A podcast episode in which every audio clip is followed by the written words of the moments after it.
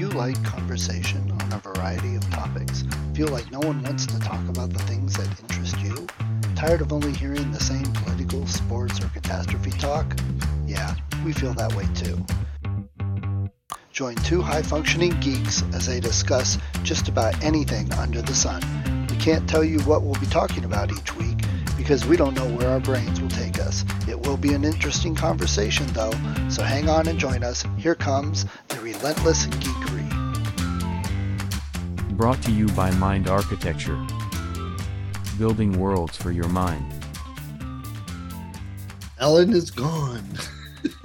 Today on Relentless Geekery, we have the Invisible Man. I'm just going to have a bite of salad. Oh, Dave, look, look. So the formula must have worn off. I can see the Invisible Man. What I've discovered is my Mac Mini has four USB ports on the back, and that wasn't enough. And so I had to get a USB extender for all my hard drives and all the peripherals. And what I've discovered, unfortunately, is that certain things they don't stay connected because it's not the main port on the back. That must have some ESP, some sensing protocol that lets you know when it's there. So I often have to change between my printer and my camera microphone because they're in particular the ones that something I can't print and only I can't print if I'm attached to my little extender. So yeah. I always keep track of what I was last doing, and I was indeed printing stuff off because I bought some tickets and needed to make sure I had the receipt or whatever like that.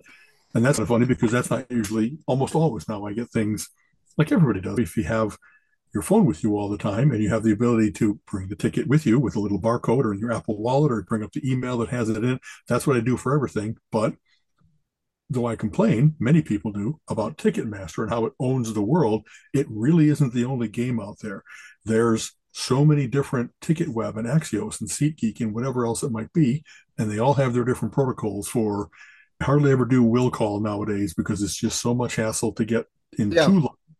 to get finally into a show and all that. You know what I mean? Even though I'm, I, it's kind of funny.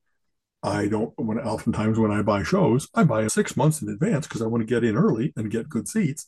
But then you don't remember, I couldn't care less how I bought the tickets. I cared that I got the show for Todd Rundgren. And is that, like I said, TicketWeb or Ticketmaster, whatever else it might be. So I'm continually playing this weird little game of should I print something off? Because I know if I have the thing in my pocket, be that I remember what site I need to go to, and it doesn't always work. It there's just enough ambiguity, just enough confusion, even with my supposedly mighty memory. I, why remember something that's trivial, and yet it demands it of back when uh, we first started using GPS, you always printed it out, so you had that printed copy to follow the directions. Exactly. I'll and, tell you. I was going to say, today's world, they don't try and stop the phones. Remember back when if you tried to get a recorder or a camera into a concert, man, you were booted. I got That's you. Right. But now everybody's got the phone and they've come to accept it. And then they went, oh my goodness, this is actually good because people come to see us more. That whole stupid, crazy thing. But here's the problem by the time the evening comes, the end of the day, and you get your phone out and they scan it for the tickets and stuff, and then you get into the concert to listen to it, you want to take a picture, maybe a little video, you look at it, 22% of my battery is left. So you don't even have enough to record hardly anything because yeah. you never remember to charge it. Way early on, I really had to be conscious of battery use and make sure I didn't run out before I when I really needed it, you know, late at night and stuff like that. And nowadays, I don't know, my the latest iPhones really have amazing battery life. Often when I plug in to recharge at the end of a long day of use, I'm still at 60% or above. So I haven't I haven't seen that with my watch. I see it. That'll often sometimes get down to 10% and then it goes into low power mode and it can do all of its watchy things without giving you the pretty watch faces and stuff like that. Anyway. The new car has a thing that you plug your phone into the USB, it's got a USB port, it's all ready for it. Mm-hmm. It automatically activates Android Auto. So it comes up on the little dashboard, it shows me the map, and I can just scroll right through there and say where I'm going. It gives me, plus, then I got my music player here and audiobook or whatever. And uh, things come up when people text me, and I'm like, wow, I love this. I, you know, who needs it built in? It's on my phone. it's uh, uh you know apple has had SmartPlay for 20 years now. And some of the early adopters were Porsche, for instance, which is, I don't have one of those. And in fact, our cars are old enough, both of our Priuses are now like eight and 12 years old or something like that, that it was before they had, I have a, I don't know, a little screen, but it's not, it isn't any better than having a GPS or my phone or whatever else it might be. Even it's aware when I hook up so that I can use it to dial and talk in the car and stuff like that. But I don't get the full autoplay experience. And I really, when I've seen it in use, I really like it because it's great to have. I don't know. At a glance, you can see things without having to really squinch and look because right. you're squinching, you're not looking at the road.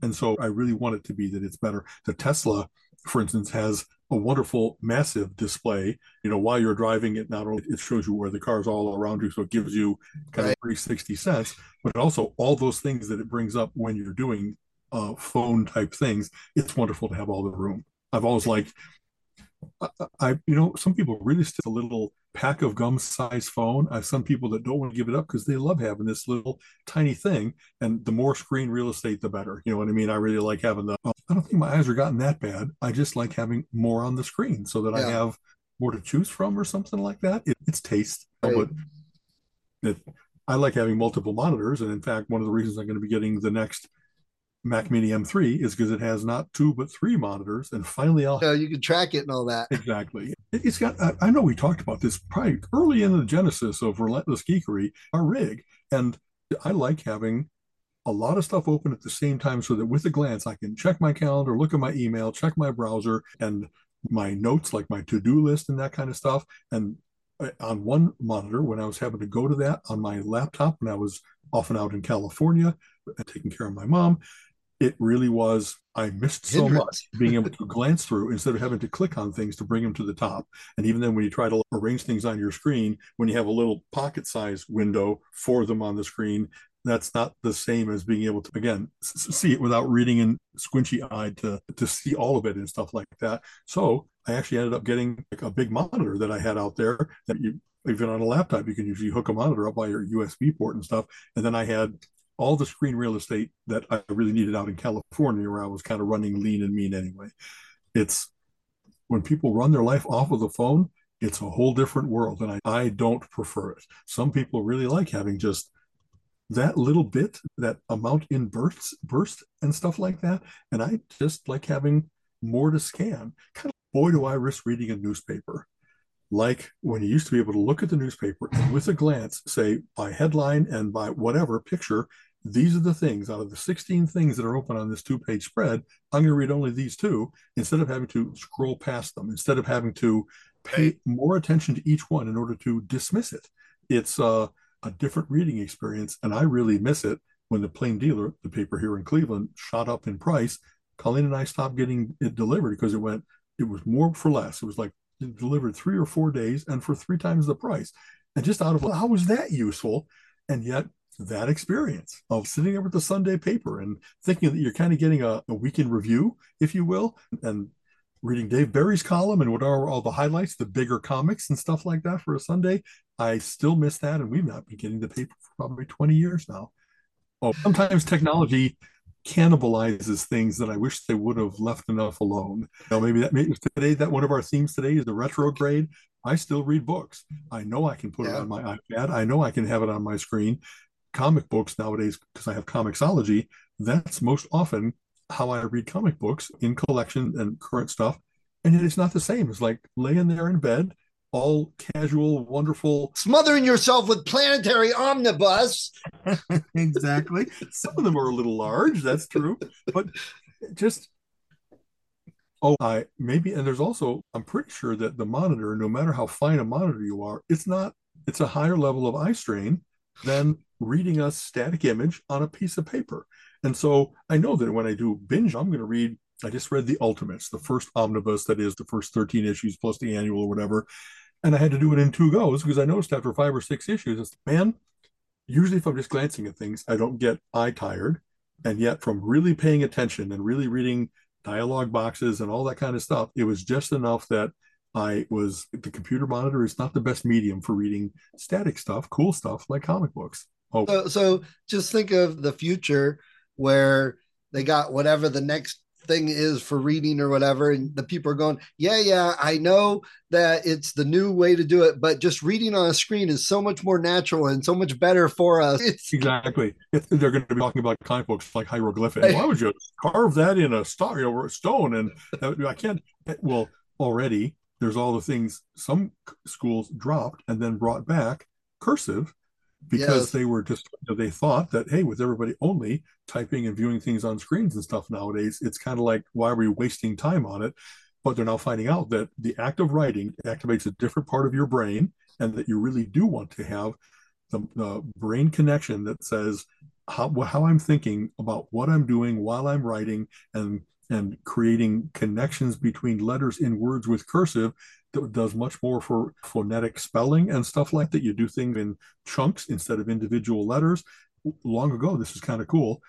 Mensa had a colloquium that was uh, pretty much about how the different ways in which information is presented changes your brain, and in a very, if you will, not only left brain, right brain, but in a feminine versus masculine way. And they went into a lot of research that I really had not been aware of. Um, how the more that we go from analog to digital, that everything is considered sampling, that it changes like how you view the world. Kind of like when you watch a lot of TV and they give you 10 minutes on each of three different topics. So that implies that they're each worth the same amount of attention, but sports headlines are not worth the same amount of a disaster where something blew up and killed people. You right. know what I mean? So it it Marshall McLuhan long ago said the medium is the message, and how we take things in, it really affects how we think of it and how we process and stuff like that. And so that's a little bit of why I'm loath to give up some of the old ways because I became quite capable from doing those old things. And faster is not necessarily better and more fragmented. I'm really good at doing mosaics, but I don't want to have to do everything as a mosaic where you get a minute blips of a hundred different things, and from that you put together the big picture. I don't mind reading the long article where somebody has thought it out and curated the information and presented it in a way that each paragraph has an opening paragraph and the substantive in the middle, and then the next, the connecting line to the next paragraph. You know what I mean? There's science of writing about how we learned how people learn is all embedded in that kind of stuff. And I don't know that we did equal amounts of study to see how it would affect how we learn when we adopted all these new things. So I'm so much a futurist. I'm so much I really love all the ways in which we're moving into the future, and yet it's it isn't wholesale. There are certain things that I still I really like the old way, and I don't I'm loath to give it up because I can tell when I only do the new way for a while that I'm feeling restless or disconnected or I don't know, various different things that it isn't only a matter of, oh, I had a habit and I missed the habit. I really think it is that I retain things differently and I synthesize differently based on if you had a whole bunch of information put together into a string instead of just not even just kind of scattered. Sometimes it's um really discon it's like a movie that quick cuts too fast.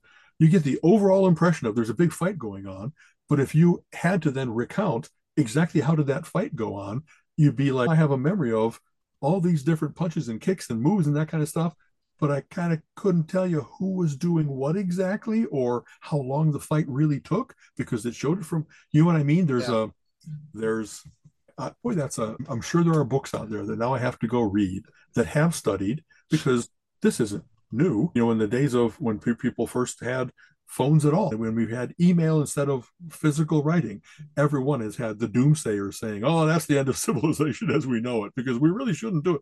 But now we've had time to study. Do video games really make kids exhibit more violent acts? And unfortunately, the answer is yes, even though I really don't want to think that. I want to think that kids can differentiate between fantasy and reality. But there's lots of evidence that says if you expose them to these kinds of things, they are more aggressive, they are less feeling. You can't play a game like Grand Theft Auto and get the fun idea that if it's a problem, shoot it. And if it's that there's levels of what do I care about these various different things because of how much money I can get out of them, not because they're a human being in their own right. You know what I mean? If the game well, is all about just wanton slaughter, then the fantasy I, is I could go wanton slaughter too. I've had this discussion with parents before. They get upset because the banning of books, oh, these books need bans going to influence our kids and blah, blah, blah. And I'm like, hold on. Your kids are in my scout group. I know your kids. They're 10 years old and they were talking about playing Call of Duty online.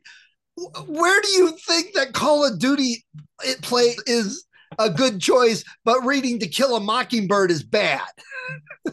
Thank you so much. What a perfect segue the it sure seems that the people that how many people want to ban something having no direct experience of it or having no rationality to their argument if you really were looking to see how it affects people you kind of have to go with science to see if you do this then does this happen not just if you will on faith which is sadly behind a lot of these various different things they think that a naughty word is automatically going to make your kid a killer that's absolutely not true language doesn't really do that to you at all there are different image types that really do have a more direct line into your brain. You know what I mean? They really cause the emotion and all that kind of stuff. But I and I often I don't know. I'm going to get tired eventually of talking about sense of proportion. But there's so many people that really seem to like look at the list of their books, and the things that they're worried about are ridiculous. And I'll, say this: long ago, I discovered this, and I kind of couldn't believe it when videos first came available and you had that all different topics covered and they'd have a special little curtain with the naughty section because you might see people doing it either making love or having sex depending on the whatever but right within billy's reach in fact even lower so to make sure he could reach it were all the toolbox murder stuff all the incredibly violent i abdicate that you can watch whatever the hell you want. If you're a latchkey kid, when you and your friends come home, there's a big stack of videos, and I've never even looked at the titles to see whether you should be watching Last House on the Left. You know what I mean? Right. So it, uh, you and your friend doing a horror movie podcast, you must occasionally discuss this, but that's been around forever.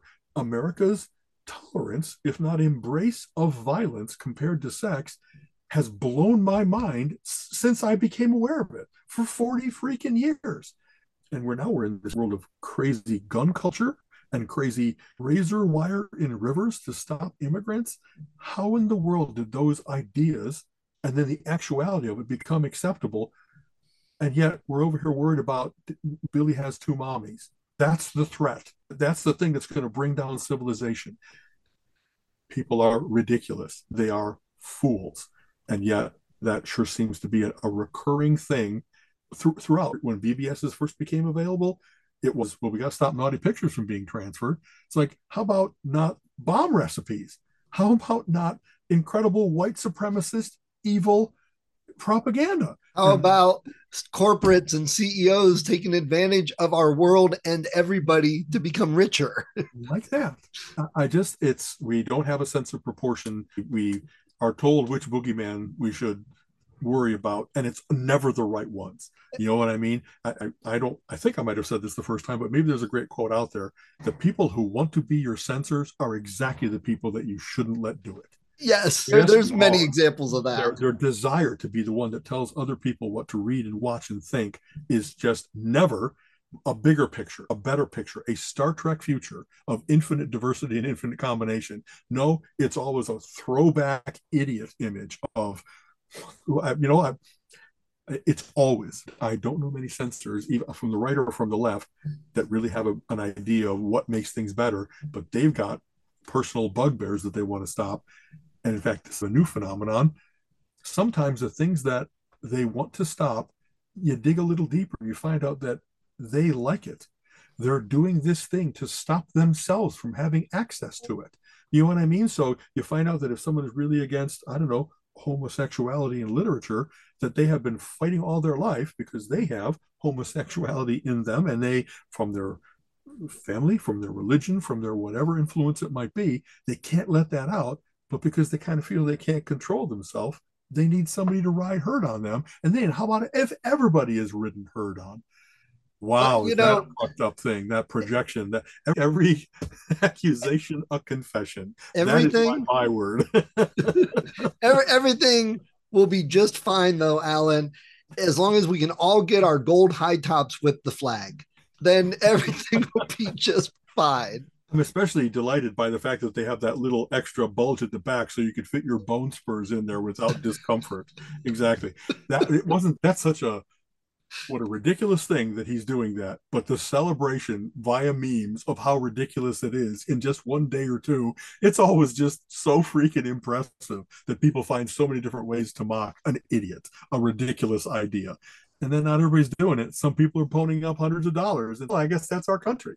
You got I, people who can see right through the emperor has no clothes bullshit, and other people that are like, "Is there a way that I can get two pair for me and my?" You know, oh my god! I love the meme. It shows Al Bundy and Peg from Married with Children says, "My husband's a broke shoe salesman." That shows Ivana saying, "So's mine." yeah, tell me about it. Exactly. That's one of the ones that I really did share because I thought, "Oh man, oh man, I." And the problem is when you're shameless that you don't have a problem with. As long as I'm making the money, they can laugh it up. They can do it. Anyway. I know he hates to be mocked personally, but he's done ridiculous things that any shameful person would have said, I'm not putting my name on that. I'm not getting affiliated with that. No, he the call of money is so loud to some people. though, though you mentioned Shameless. Now, if you've ever watched that show, that's a pretty funny show. Uh, Actually, I have not. William H Macy recommended to me. William Macy, exactly that. Yeah, and a good supporting cast too. Is it still going or is it done after? I think it's over, but it okay. it went for a long time, eight okay. 10 years. I don't know. But I've watched. That's on my list. Ozark is on my list, but there's things like, okay, I got to make a commitment to watching four, five, six seasons, and I just haven't yet. Yeah. the rookie's back. It just yep. started up. We and... just tried to watch it last night, and they said it wasn't going to be available until tonight. Apparently, there's a, you know, how they do it now. A day. One, one uh, station gets the one streaming service gets the first thing and then they release it to others so we have been watching it via hulu and I well, think we don't have Hulu Plus, and so we couldn't watch it last night. It's not until today. it, because it premiered on ABC, so Hulu gets it the day after it premieres on. And that's what it is. The main, uh, uh, um, the major channels still yeah. get dibs on things. I know we saw things on Paramount, but we wanted to watch Jon Stewart because he has returned to the Daily Show. How cool is that? And it wasn't available via Paramount until after the next day. Yep. Like, and then they had a, nowadays there's such contention. YouTube had it and Pluto had it, but you have to watch a lot of ads. And we've paid now for a couple services, at least Netflix, to not have ads. I'm not sure if Netflix or Amazon, because man, if you watch good TV, cable TV, and then you have to go back on Hulu to seeing all the ads injected into how we watch The Rookie, I just I don't want to see any more drug ads. I don't want to see any more political ads, especially as that heat. You know, I'm uh, so much looking forward to the Olympics because we're going to watch it probably. I think that Paramount is going to be how you do it again, and July is too close to November. It's going to be larded with ridiculous, evil yeah. stuff so so you mentioned some of the streaming it's so funny. My mother a couple years ago we got her a roku and she was just afraid to do anything with it. This was when my father was still alive and you know we tried to show her and I have it all set up so it's my account so she's not messing anything up. I just gave her profiles and all mm-hmm. And you're not watching at the same time as she is because you wouldn't be sharing words. Oh, uh, yeah, sure, sure. Okay. So, yeah, that. But we tried trying to show her and get her into it, blah blah blah, and set her up her own profile. We even set up a wish list to start with. Now my father's gone, so she's getting to watch all the stuff she never got to watch before because oh, he, he, was, in the house. That's oh, so sad, but I could. It happens in couples. yeah, know? that's a whole discussion on a different generation. But uh, yeah. so she's watching stuff, and I walked by yesterday. I'm like, Hey, what you watching? She goes, Northern Exposure.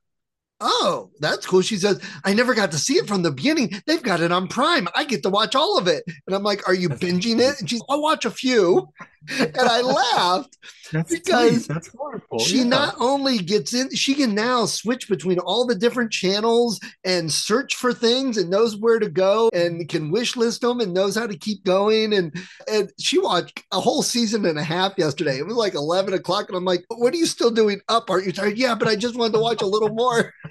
And I'm like, you should have listened to me a decade ago. And you could have been watching this before. Yeah, yeah, yeah. Shush.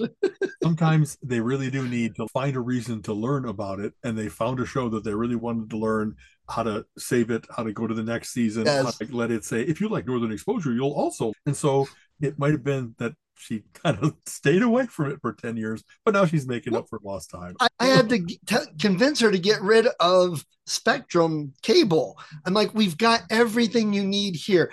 Okay, you're not getting live news, but you always record it and watch it the next day anyway. So who cares?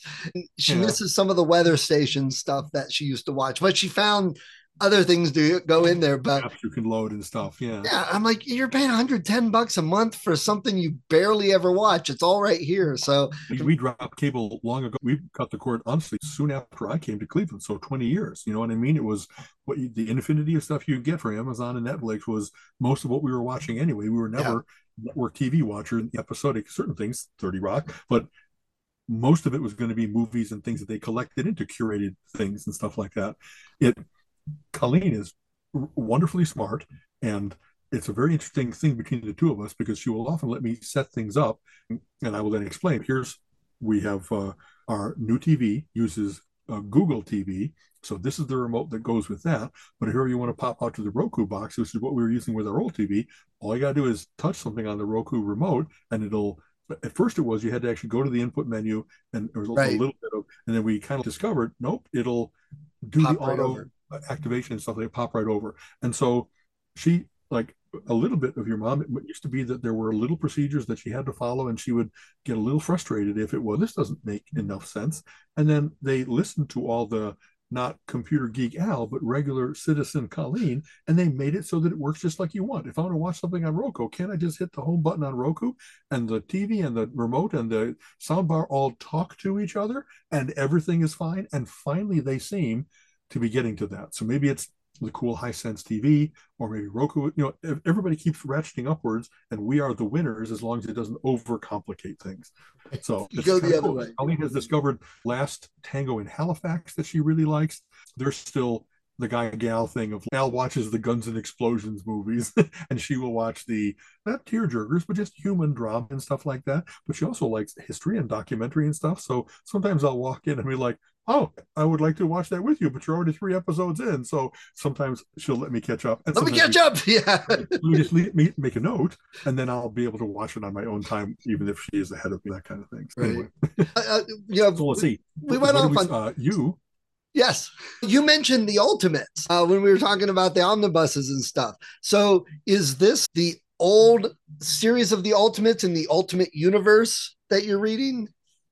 It really is. It's when they first did it in the early 2000s, Marvel did an interesting thing. They have tried doing reboots before where they had the new universe and things like that, but the Ultimates was a retelling of classic Marvel stuff, but with modern sensibility. So there were uh, characters that had slightly different personalities or how when they met, right. how interacted, and they did it with their flagship titles. So there was an Ultimate Spider-Man and an Ultimate Fantastic Four, and the Ultimates was their version of the Avengers. You know what I mean? They actually called it the Ultimates.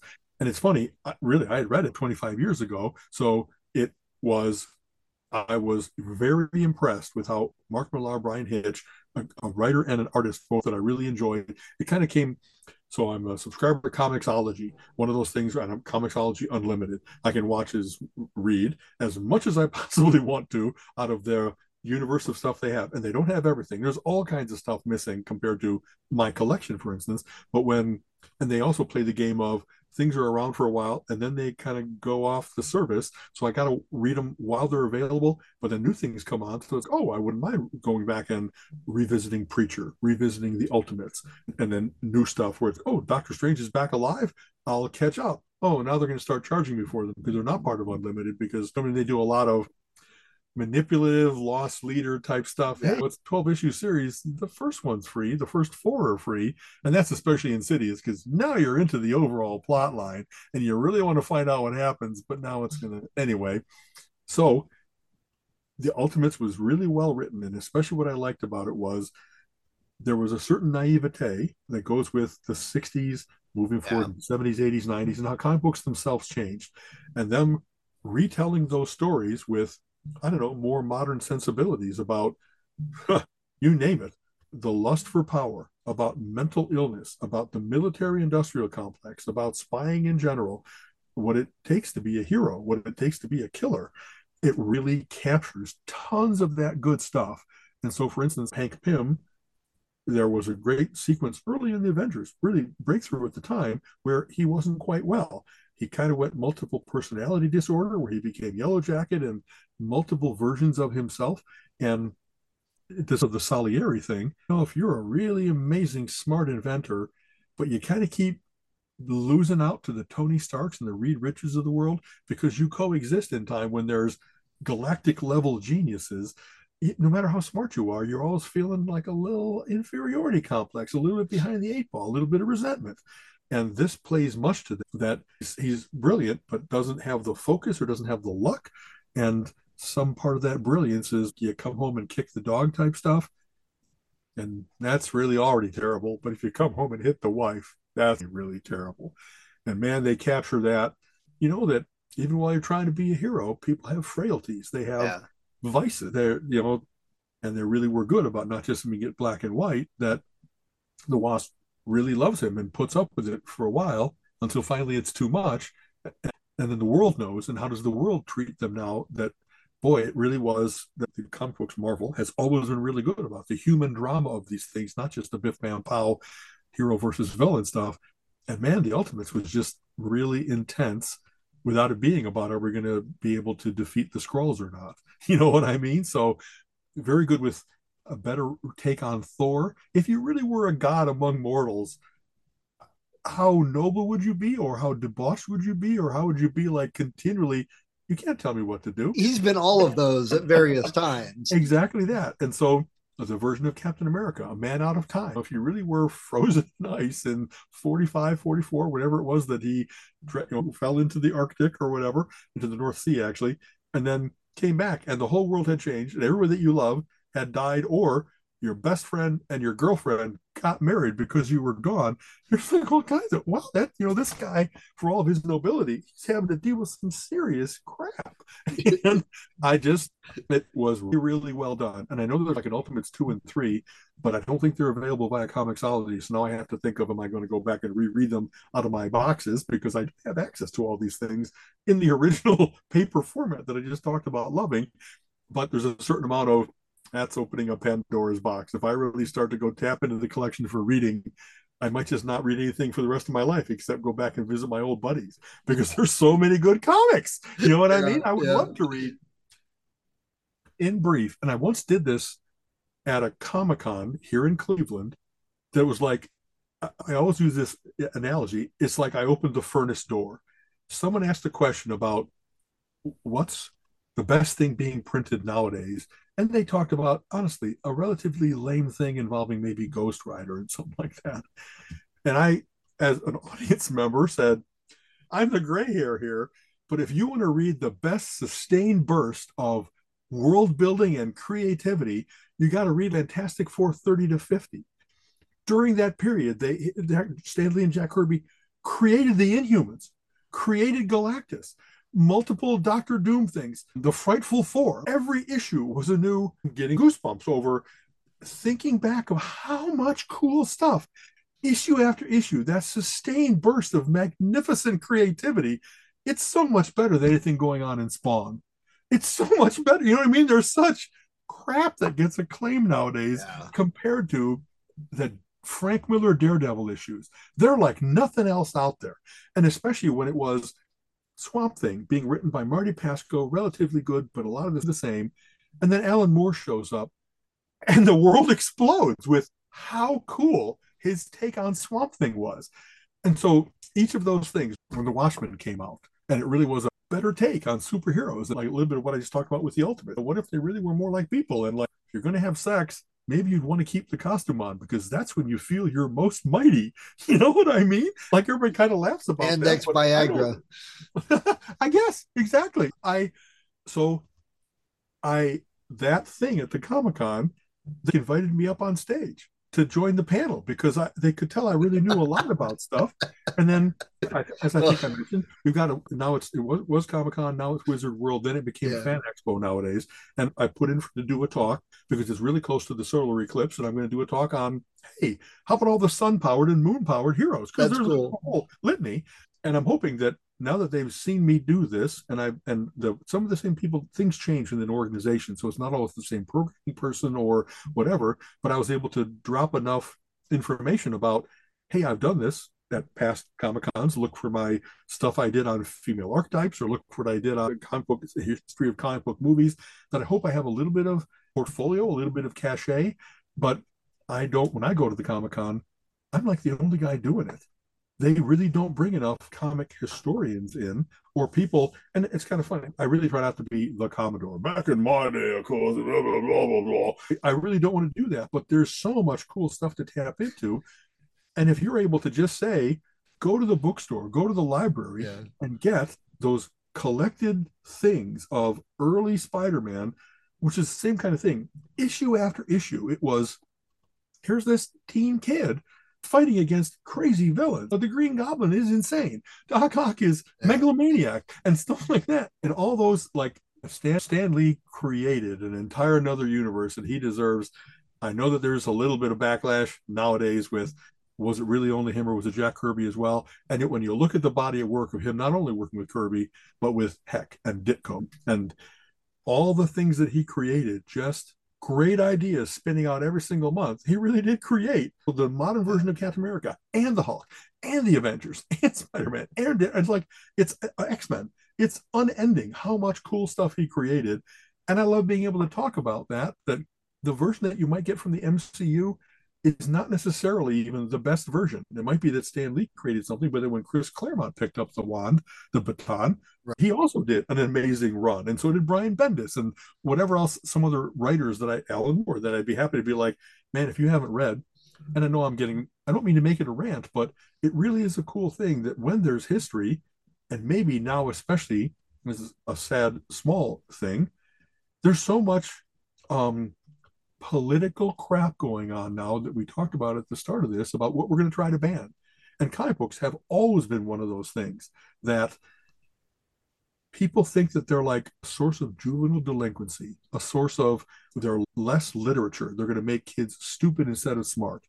And my entire life, 59 on, has been that's absolutely not true.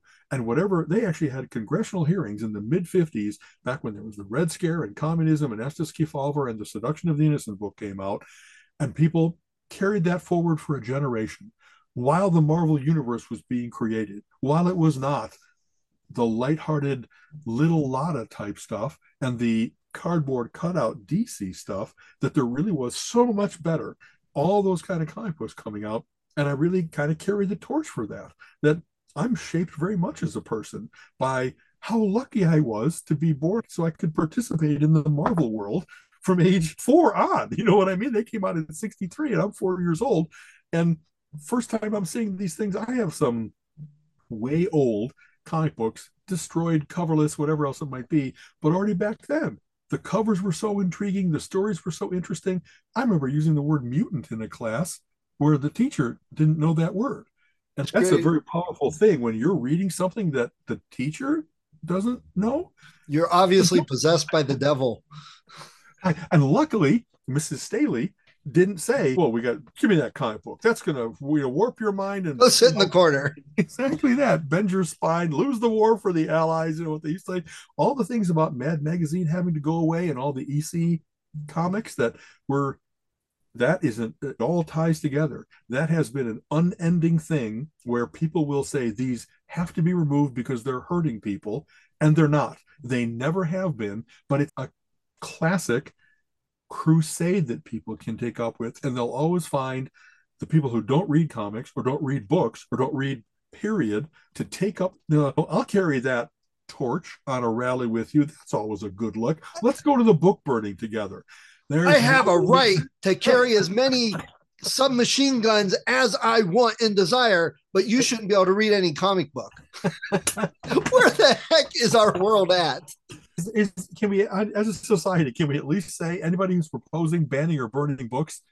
Absolutely not the people that we should be listening to. You know that. You know that's not the case. So the things we're seeing in Florida and Texas, and now in Iowa, in Kansas and Oklahoma, to try to make it so that they have new education standards that are rewriting the history of the United States because it's uncomfortable to talk about we really weren't a great country all the time. We really did slavery. We really did internment camps. We really did Jim Crow laws. We really have had homosexuality attacked, though it's been part of society for all of the world's life. You know what I mean? It's just weird to see. It's like a knee jerk reaction. You know what I mean? Really, we're going through this again. Can we just finally say, whatever you thought about allowing gay marriage, how it was going to destroy society? Well, how many years are we in now? And society's function just fine, and people get to love. So I guess you were wrong. Just admit that you were wrong all along. That there's Well, nothing. I don't know. Well, I don't know what you're talking about. That's why is that even a concern? Look, here's the new thing that's destroying the world. We got to be concerned about. Exactly. I'm not sure what the forum is for doing that. Maybe us, but like I came here and there was smoking. Not I was spoiled by California. Came here and then finally did a smoking ban.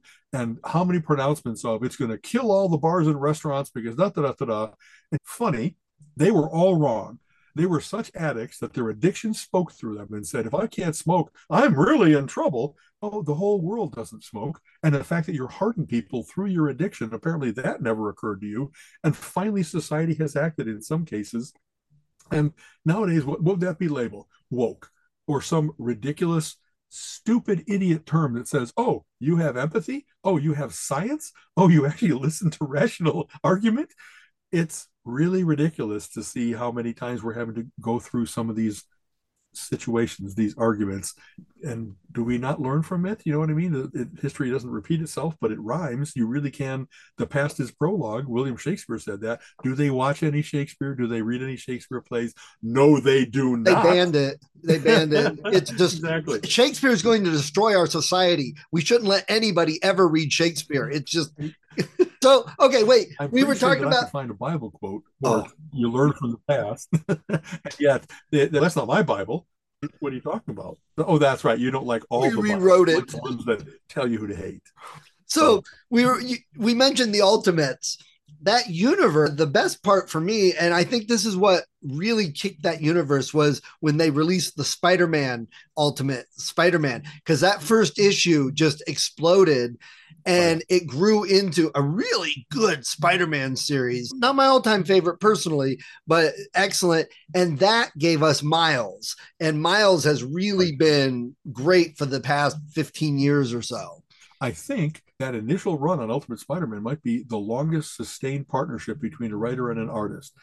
Maybe. Bagley, they uh, even longer than Lee and Kirby on a bunch of stuff. There's been Claremont, Claremont and Byrne, all kinds of things that were like years and years. But I think that ran 120 issues, 10 Yeah. years. And that's a long time to dedicate yourself to a character and not get lazy, not get repeaty, and that kind of stuff. They did great work for a long Right. time. Those are really worth the reread, also. You know, so maybe that's Right. the next thing I'm going to put into my queue. so there's they didn't kill but they stopped the ultimate universe and they had several ultimate titles throughout there back and forth a bit it was its own uh, brand you might say they're Right. they've started a new ultimate universe a new ultimate bit of series That's not been on my radar at all. So please tell me about that. because So- I gotta. Hmm. it's new um Okay. they have two issues of spider-man out and one of black panther with tons more coming. I have not read black panther or issue two of spider-man yet. I read the first issue of spider-man. They i mean everybody oh spider-man we know the history. He gets bit blah blah blah.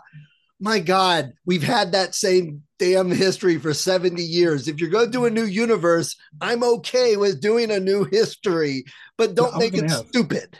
Is it a retelling? Is it a retelling of a retelling? So it's Ultimates three, or is it a whole sweep the table and start over type? this thing? is new okay. it, it's not Is it Miles connected Morales, not Peter Parker. it's it's 40 year old peter Oh, Uh, okay. Okay. yeah and So it he- starts that's where it starts it talks about an apocalypse history something that happened that changed the world Okay. uh, that none of this has existed in any of the histories we've got so this is its own separate universe not tied to anything okay. uh, yes, the same type of characters, but Spider Man doesn't have his powers at the beginning. And Tony from the past sends a message to convince him to open this egg, and it's got the spider, and let the spider bite you.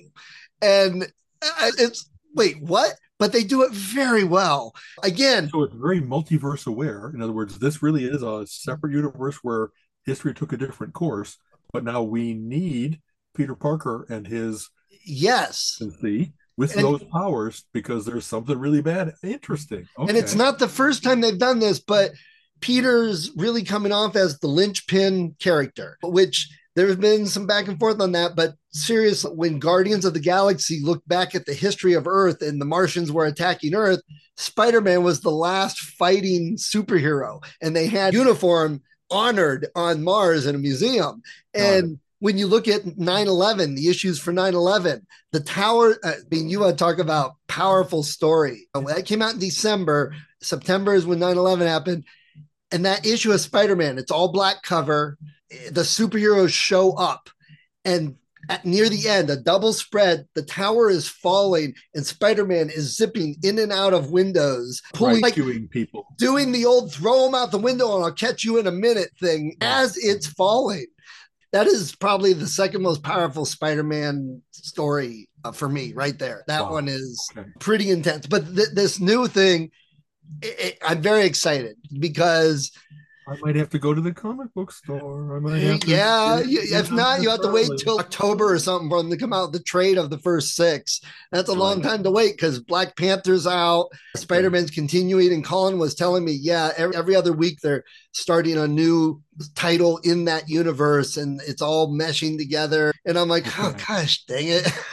and, the principal, do you remember who the principal writers are? Because uh, I, would have to go look. Certain people that have a good sense of what's gone before and also a good sense of how can we jazz things up a lot you know what i mean so I'll, I'll, take a look it's worth going to a comic book store is a dangerous thing for me because i really don't want to restart buying i haven't been buying for a while and that's how we got to retirement safety and yet we're safe maybe it would be okay to start buying 10 titles a month and would i be able to stop at 10 that's the problem you know what i mean that's like I was buying. Pass it by Colleen first.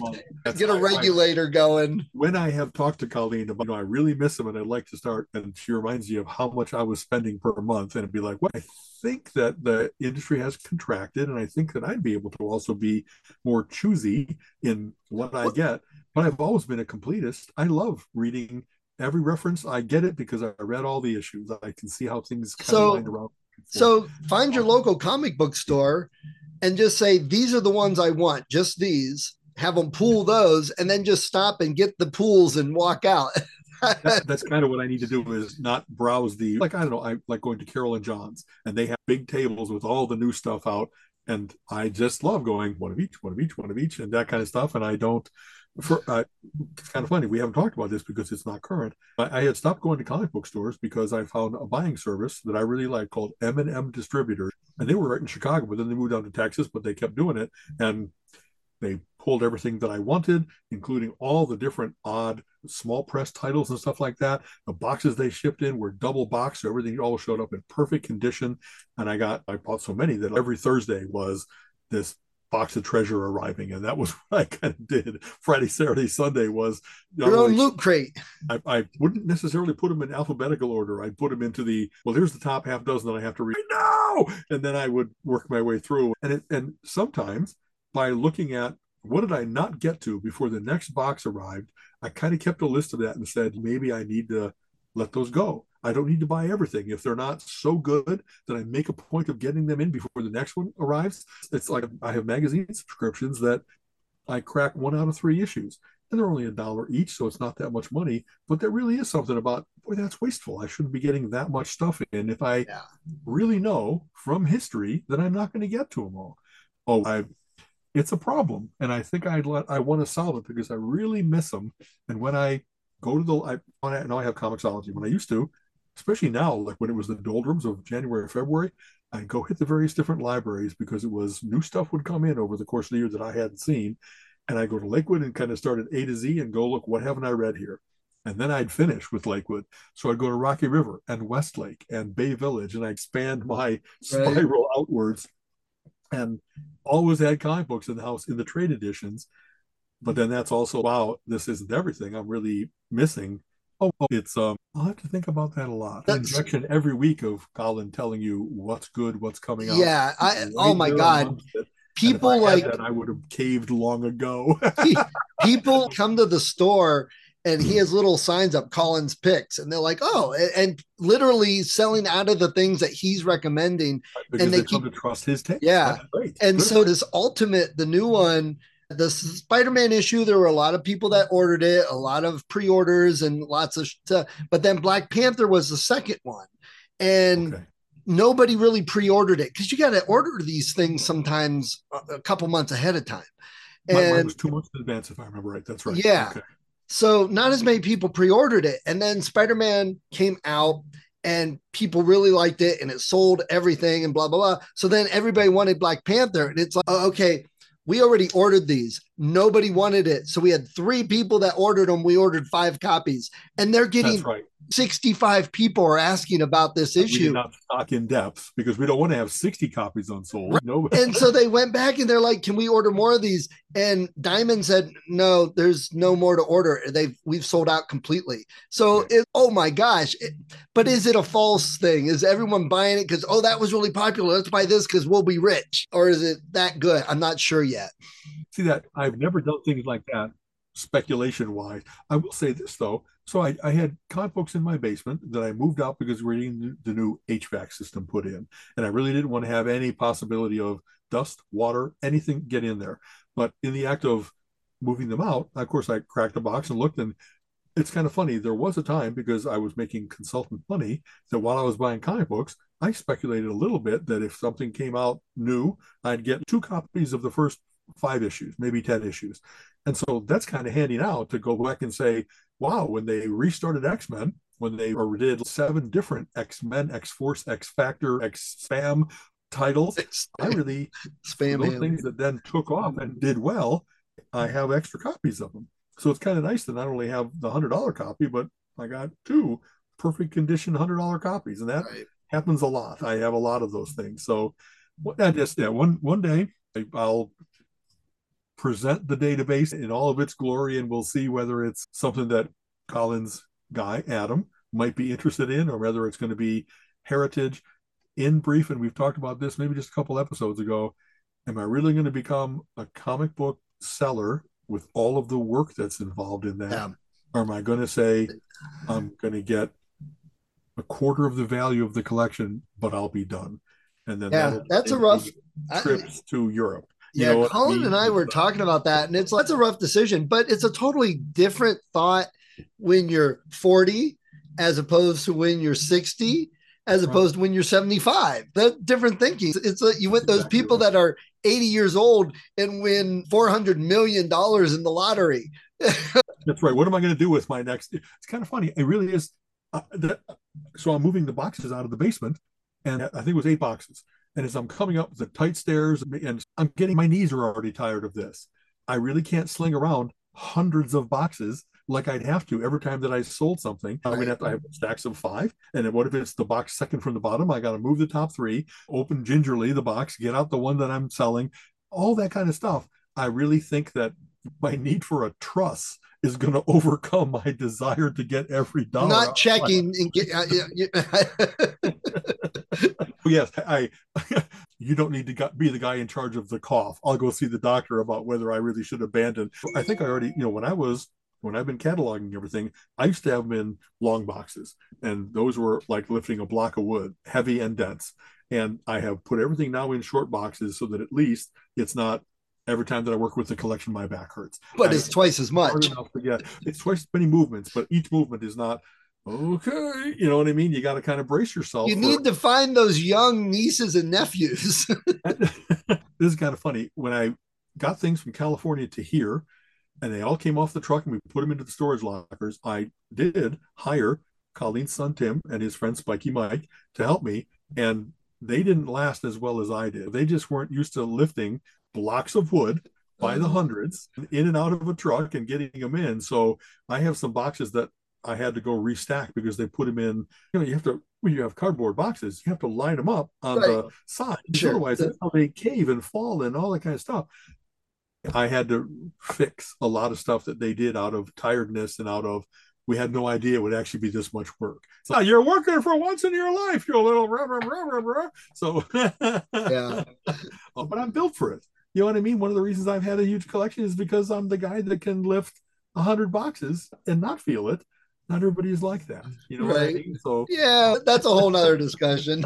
that's true. hey, I gotta jump because I just had a notice pop up. I got a meeting to jump over to. Okay. We so, didn't even get to your cool gaming and your cool yes. Convention. So next week for sure, let's focus on you. So quick question maybe Friday, but probably Saturday. Are you going to be around at all? Because I'm probably traveling up that way. Saturday, there's a pre release event for the Star Wars card game, and it's somewhere the west side ish of Cleveland. I got to look again. So I'll touch base and maybe I can finally get your damn Christmas presents that I've been like drooling to give you. I will come to wherever you are and we can grab lunch near your event and okay. and we'll do the gifty thing. Okay. Okay, that'd be great. let's see. We, we don't have we have a show that night, but nothing during the day. Okay, cool. Should be done today. Very All right, cool. Okay, take care of your business. Take care, Stephen. Later, man. All right, I'm glad you're feeling. Okay. Yes, thank you.